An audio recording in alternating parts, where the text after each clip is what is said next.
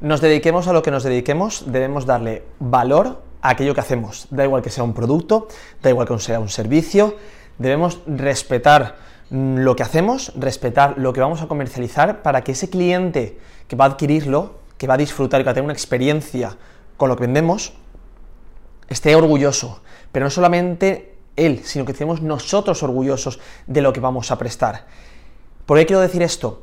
Porque no solamente es el hecho de vender algo, el esfuerzo o el, dinero material de fabricarlo o de dar ese servicio, lo que marca el precio y el valor que tiene ese producto o ese servicio.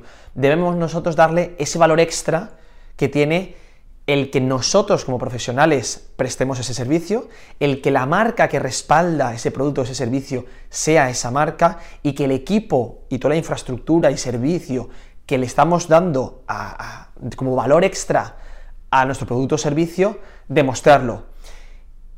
Un ejemplo muy claro es el hecho de también por la idea de eh, todos aquellos activos intangibles que se dan aparte, ya sea una garantía, ya sea la despreocupación de tener que buscar o tener que eh, aprender a hacerlo, sino, como se dice, a, llave puesta.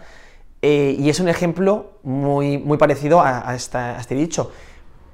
si tú vas a comprar, por ejemplo, un coche, vas a comprar un BMW, no es lo mismo que tú vayas a la tienda y digas, quiero ese BMW, aquí tienes pagar y ya tengas el coche nuevo, con las llaves, el depósito lleno, vale, cógelo y vete a disfrutarlo. Que tengas que aprender cómo funciona un vehículo, que tengas que tener la infraestructura, que tengas que montarte tú el coche. Seguramente, si tuvieses todas las herramientas para poder fabricarlo y todos los conocimientos y fabricases un BMW, a lo mejor un BMW te cuesta 10.000 euros.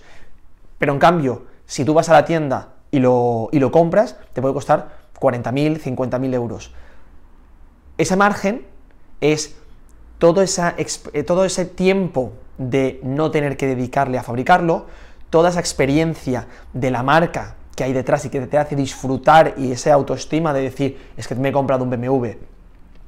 Eh, todo, digamos, todo, toda la, garantía que te da la marca. Entonces son todos esos inputs, además de el simple hecho material del, vehículo. Y eso lo podemos extrapolar a cualquier servicio. Da igual que eh, hagamos, por ejemplo, en la agencia, una página web, estoy seguro que hay miles de freelance, de pequeños negocios que también hacen páginas web, pero ¿por qué la página web de Edital tiene un precio que la de un freelance?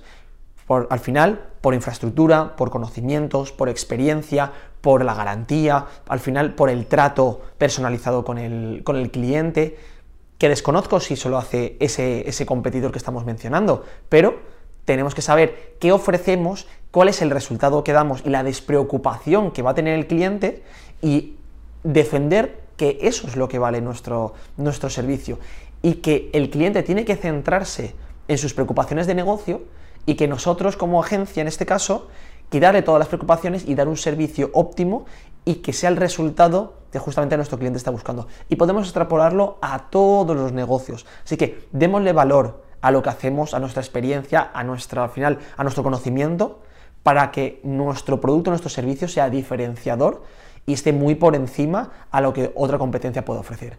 Así que empresarios, ya sabéis, razonemos, analicemos muy bien a lo que nos dedicamos y cómo lo ofrecemos y pongamos en valor todo ese esfuerzo, toda esa dedicación y todos esos conocimientos que tenemos.